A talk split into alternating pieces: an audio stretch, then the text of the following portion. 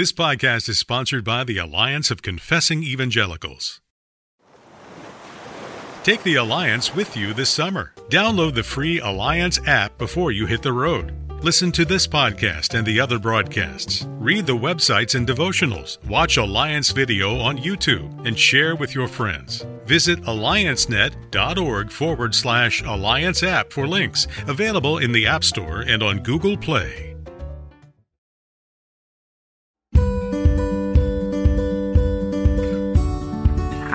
I'm Linus. Welcome to Kids Talk Church History, a one of a kind podcast where kids investigate the history of the church. Over 2,000 years ago, Jesus said, I will build my church, and the gates of hell will not prevail against it. Has he kept his promise? How has Jesus built and preserved his church against all odds? Come with us on a trip through history to find the answer, here on Kids Talk Church History. Sometimes we tend to get the impression that reformers like Martin Luther were the first to protest against some teachings or traditions of the church. But in reality, there were a lot of questioning voices before them. Many had protested against the corruption in the church. Some questioned the Pope's claims to have full authority in every decision. And many teachings that are now believed without question in the Roman Catholic Church were still being discussed. Join us today as we discover some of those discussions. My name is Lucy. I'm 17 and I live in San Diego, California. My name is Linus. I'm 13 and I live in San Diego, California. And I am Mina. I'm 14 and I live in Kalamazoo, Michigan. Now, I have to confess that until now, I thought that many teachings and traditions of the Roman Catholic Church went back to the early church, or at least the early Middle Ages. I was surprised to learn that priests could actually legally marry until 1139, and that popes were officially declared infallible, meaning they could not be mistaken, in 1869. The teaching that Mary, the mother of Jesus, didn't actually die but was taken up to heaven became official in 1854. And in the ninth century, there was a big discussion about the meaning behind the Lord's Supper. Roman Catholics believe that the bread and wine turn into the real body and blood of Christ. Is that correct? Yes, they believe that's what happens when the priest raises them in Mass. The Church calls this transubstantiation, which means a change of substance. If the Church didn't always believe that, when did that teaching start?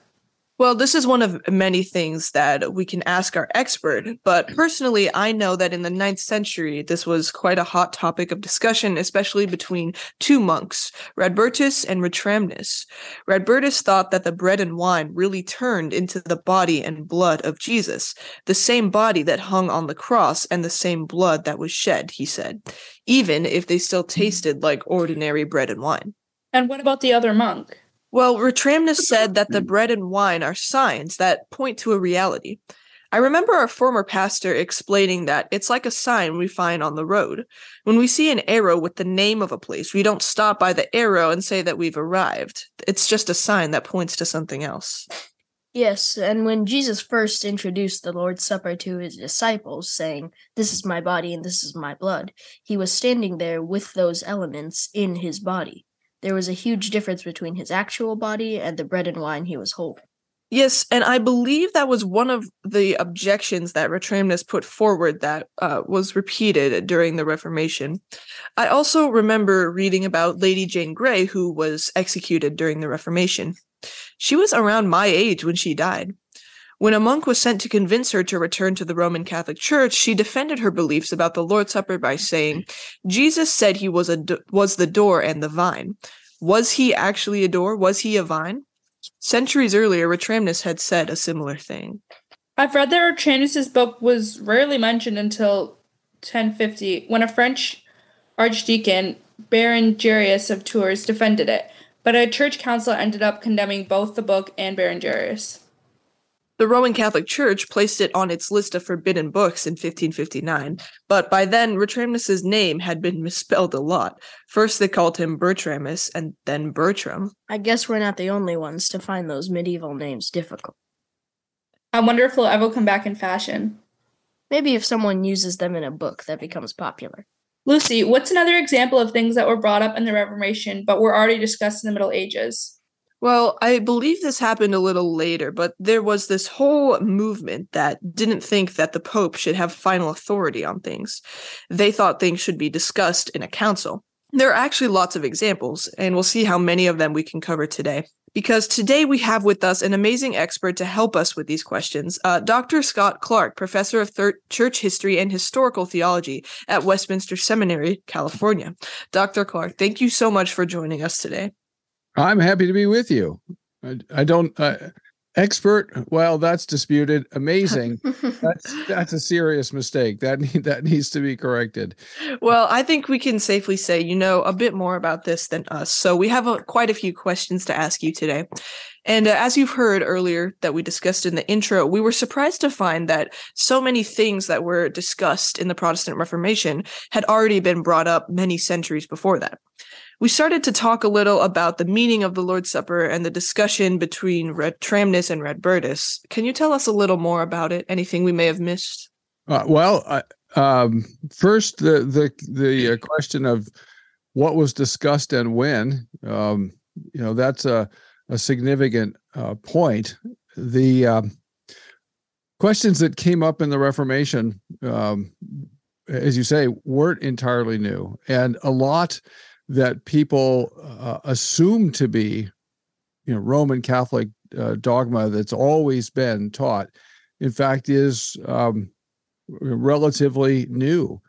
Uh, the um, you know, as I tell my students, um, you know, Rome says, you know, we're the ancient apostolic church, and yet uh, in the second century, nobody's talking about Peter as pope, and certainly nobody in the first century and nobody in the third century. It the idea that that uh, Peter was the first pope is an idea that develops gradually uh, over a, a, period of centuries. Uh, so this isn't an unbroken truth that all Christians in all times and places uh, received and understood. Certainly not the Eastern Church, and not uh, not for a very long time, and in, in some ways not ever. Um, uh, so, and, and, as you might know, there were only two sacraments. And since you guys have been reading about Radbertus and Ratramnus, uh, you'll know that they both agreed, as much as they disagreed about the nature of the supper in the ninth century, both of them agreed, well, there are only two sacraments. Uh, so that's, I think, really important. If people are thinking, you know, well, I need to connect to the most ancient apostolic Christian church, and uh, sometimes they think, well, then I'm, i have to become a Roman Catholic, or sometimes they think, well, I have to become uh, and e- join one of the Eastern churches. Um, my my response is, uh, you know, sort of like uh, John Wayne. Well, hold on there, pony soldier. I mean, you, uh, let's not go rushing into things. Um, the Eastern Church is, in some ways, an eighth century, seventh and eighth century church. It's not a second century church, right? The uh, the icons uh, that are so central to Greek and Eastern uh, theology, piety, and practice are completely unknown in the second century. Well, they're not unknown; they're opposed. There's a universal consensus in the ancient church against icons. Um, that is, visible representations of Christ. And as I say, a, a lot of uh, what we take as uh, what we understand to be Roman Catholic theology, piety, and practice simply doesn't exist in the second and third centuries, or even in the fourth centuries in some ways. And in, in the case of the the five ecclesiastical sacraments, they weren't officially ratified until the 13th century, which is you know relatively late. We're in the high uh, medieval period at that point. So it um, as far as um, Radbertus and Ratramnus, uh, this is the first really serious argument about this. It uh, there probably are writers in the apostolic period who um, are uh, thinking along similar lines as uh, Radbertus, but uh, there are no uh, treatises really that I know of uh, laying out this idea that at the consecration during the uh, church service, right, which is called the Mass. Uh, so during the Mass, during the, at the consecration, the the elements are transformed from being bread and wine into the literal body and blood of Christ. Um, there there are people who talk that way figuratively, Uh, but there are very few people prior, relatively few people prior to Red Radbertus who laid out that whole um, doctrine. Certainly, at uh, you know, in the way and and in the detail that Red Radbertus did. Uh, so these two treatises, both of which had the same name, which is sort of confusing, you know, on the body and blood of Christ. Um, uh, these two treatises are the first uh, of their kinds. And uh, so here we are in the ninth century, right? Uh, so 800 and some years. Um, I think uh, what, 840 something. Actually, I should know this, off the, but um, uh, middle of the middle of the ninth century uh, is when these things are are first printed. Oh, here it is. Uh, eight, sorry, eight thirty one and eight thirty three um, and then and then again in, in 841. So that's a long time, right after the second century. So I was actually about to ask um, whether Radbertus was the first to come up with something of uh, this nature, but you already answered that question. So I think we can go ahead and move on to Mina's question. Roman Catholic Church adopted Radbertus's teaching and made it official in 1215. Do you know why they chose this teaching over the other? Well, you know, I'm glad you guys asked me that question ahead of time, so I had a chance to think about it because that uh, that's a hard question to answer. And uh, my first response when I saw that question was to say, uh, "I don't know," but um, I guess that's the a lazy uh, answer. I think uh, the a better answer is to say that there's always been a temptation to identify the sign with the thing signified. So, what's signified is Christ and salvation for sinners. And um, and so early on in the history of the church, relatively early, not from the very beginning, but uh, you in the fourth century, uh, certainly we see, and, and, I think probably before that, but uh, we we see that uh, people saying that baptism necessarily, by its use, by its administration, necessarily confers what it signifies that is, a washing of sins and, and salvation. And um, that be- becomes a widely held view in the ancient church. It wasn't necessarily held everywhere in all times and all places, as you know, sometimes people um, intimate that all of the ancient church held baptismal regeneration, and that's probably not uh, true. I have not seen that. And it's also the case that the word regeneration meant different things at different times. And so you have to pay attention to that. So there is that precedent.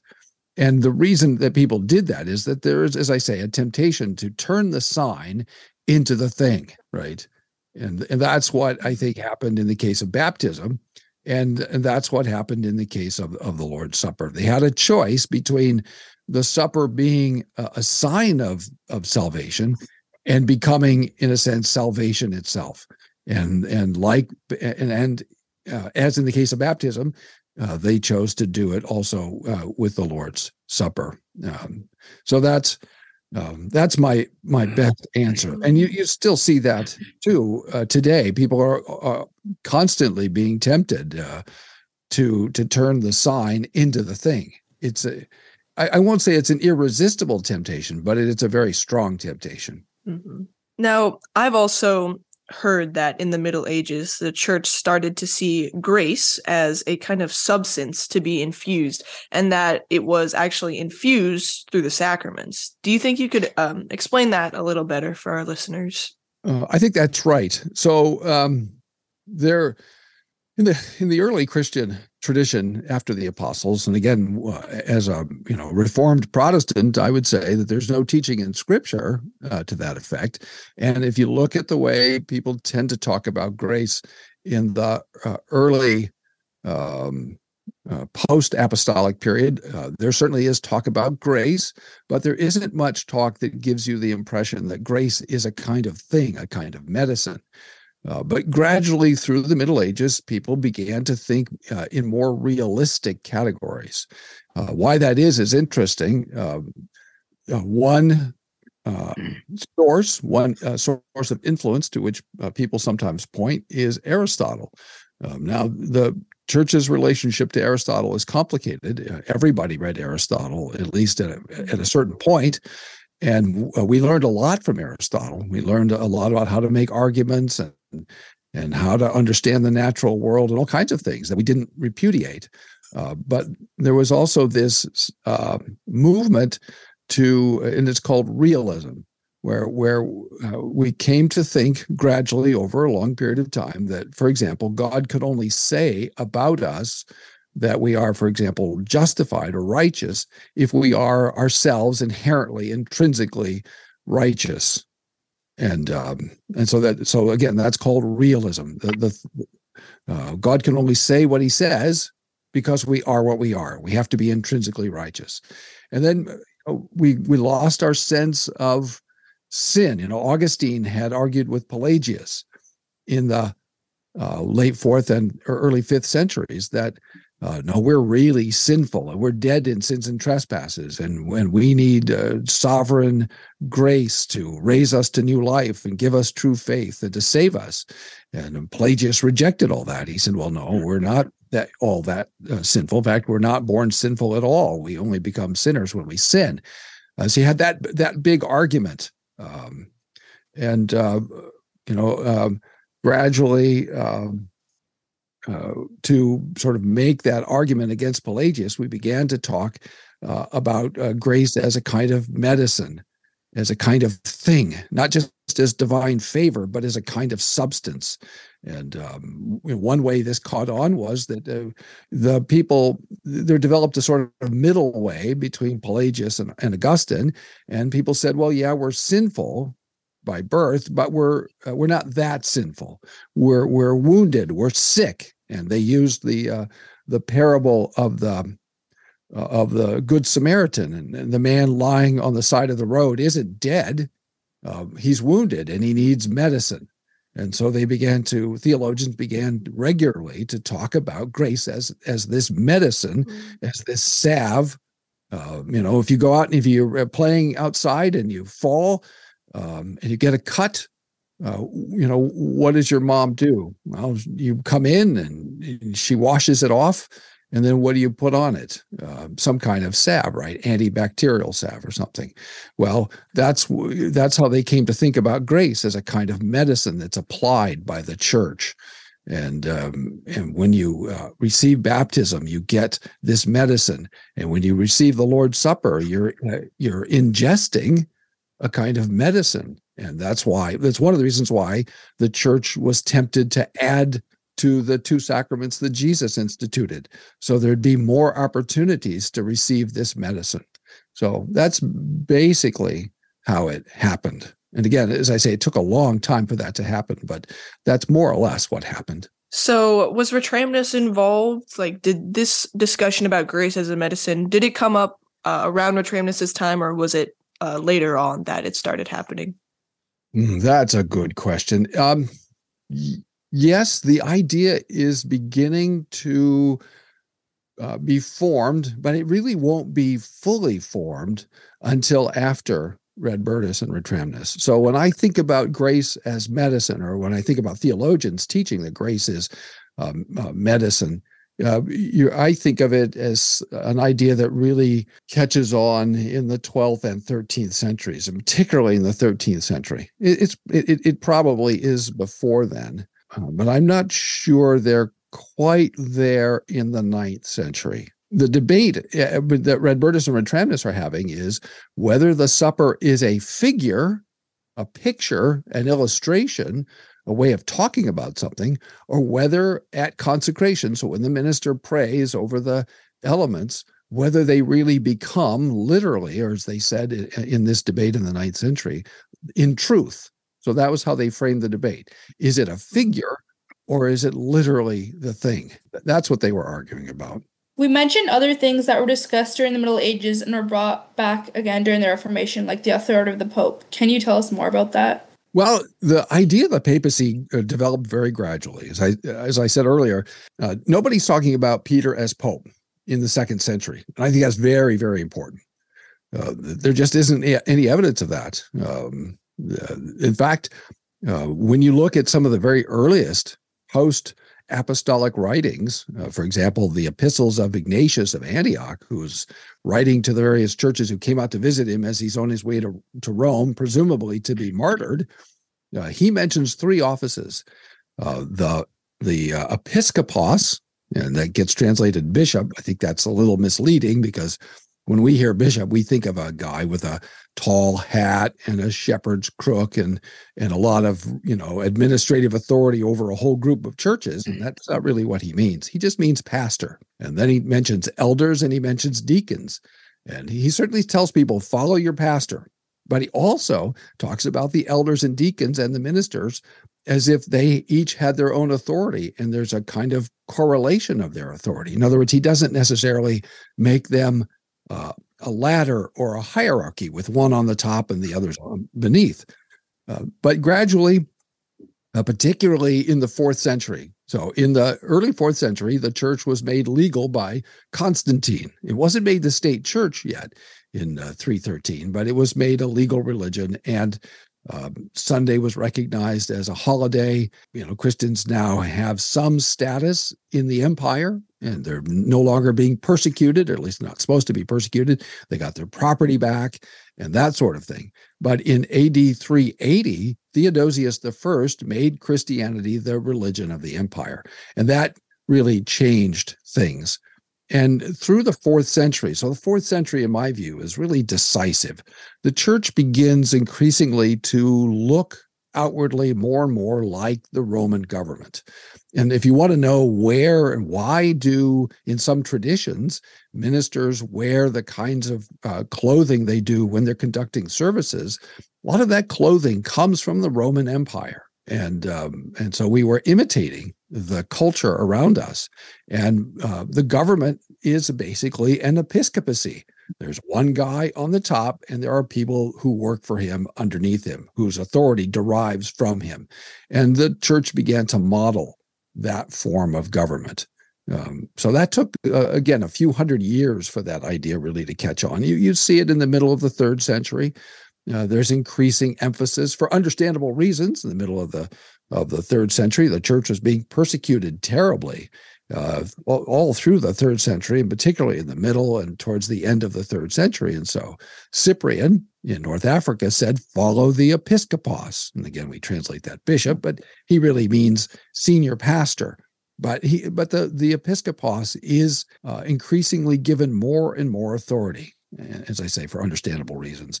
But by the time you get to the fourth century, um, the episcopos is becoming more and more powerful, and and some of the Roman uh, senior pastors or bishops were beginning to claim for themselves that they were the father of all of the other churches. And and uh, now, when they asserted that, the churches in North Africa said, uh, uh, no, we don't accept that. Uh, we disagree. We have a right to disagree with you. Uh, we have our own authority from Christ. So it it didn't it wasn't accepted right away, but gradually it came to be the case, especially by the time again, you get to the ninth century. Uh, the the Roman uh, bishop is you know more and more influential, more and more uh, uh, powerful, and his authority continues to grow right into the 14th and 15th centuries, where it hits its high point and then begins to decline after that. All these things were discussed during the Middle Ages, but didn't cause the drastic break that happened during the Reformation. What was different at that time of the Reformation? Well, there were people uh, before the Reformation who objected to the authority of the Pope. Uh, in the 14th century, William of Ockham complained about uh, a particular Pope, John the 22nd, and uh, called him Antichrist. And other people objected. There was a whole movement uh, before the Reformation called uh, conciliarism, uh, the conciliarists said, then everybody thought that, of course, authority comes from God, but they were arguing about, well, what happens to that authority when it comes from God? You know, uh, authority is who gets to say, who gets to make the rules.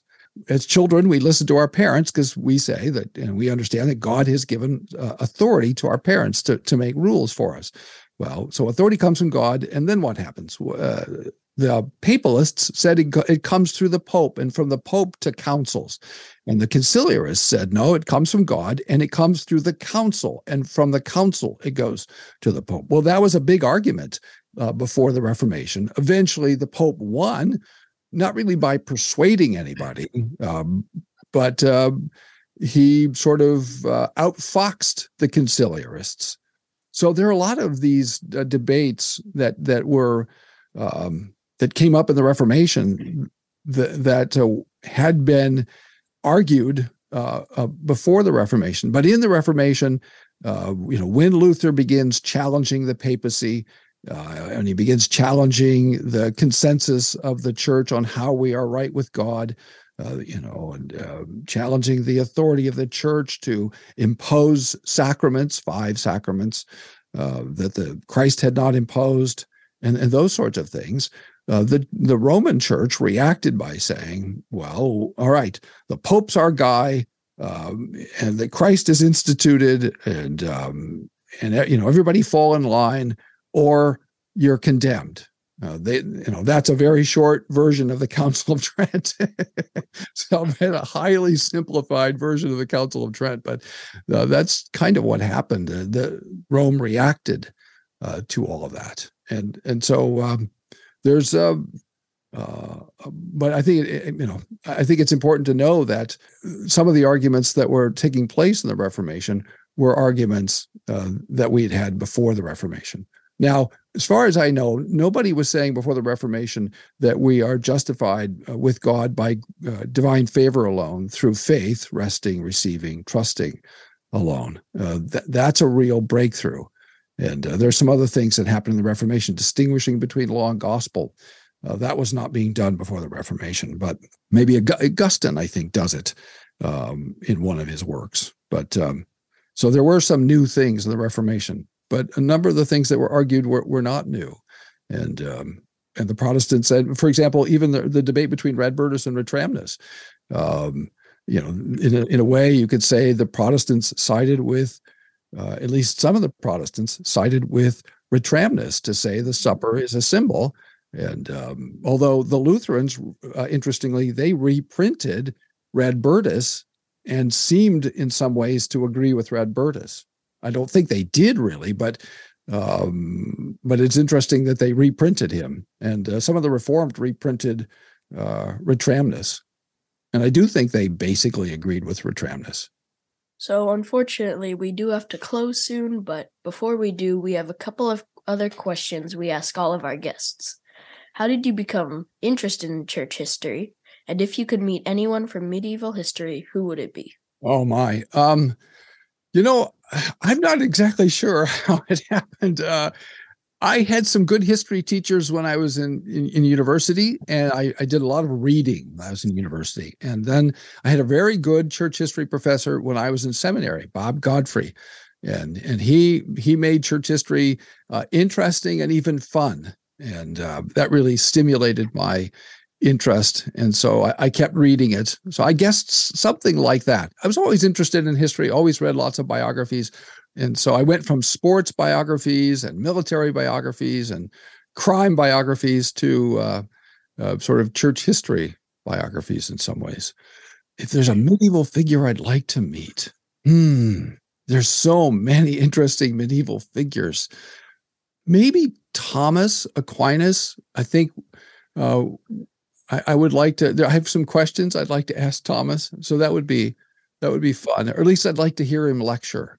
And um, so, but I, you know, that's just off the top of my head. There are lots and lots of interesting medieval figures. It, it would be kind of interesting to meet Peter the Hermit.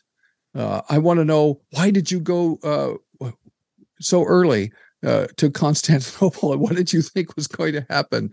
Um, so that's a those are a couple of names that come to mind. Well, Dr. Clark, after all those questions, we are so thankful that you decided to spend this time with us to share your knowledge and wisdom about this topic. And we hope that you can join us again for a future podcast. Uh, but now, dear listeners, remember you have an opportunity to win a copy of Simonetta Carr's book, Church History, which includes information about all this we talked about and more. You can enter the drawing by emailing your questions or comments to questions at kidstalkchurchhistory.org or by visiting our website, kidstalkchurchhistory.org, and sign up for updates. On the website, you can also find past episodes, special news, recommended readings, and even more. Be sure to tell your friends where they can find us. In partnership with the Alliance of Confessing Evangelicals, and on behalf of my co hosts, Linus and Mina, my name is Lucy, and thank you for listening to Kids Talk Church History.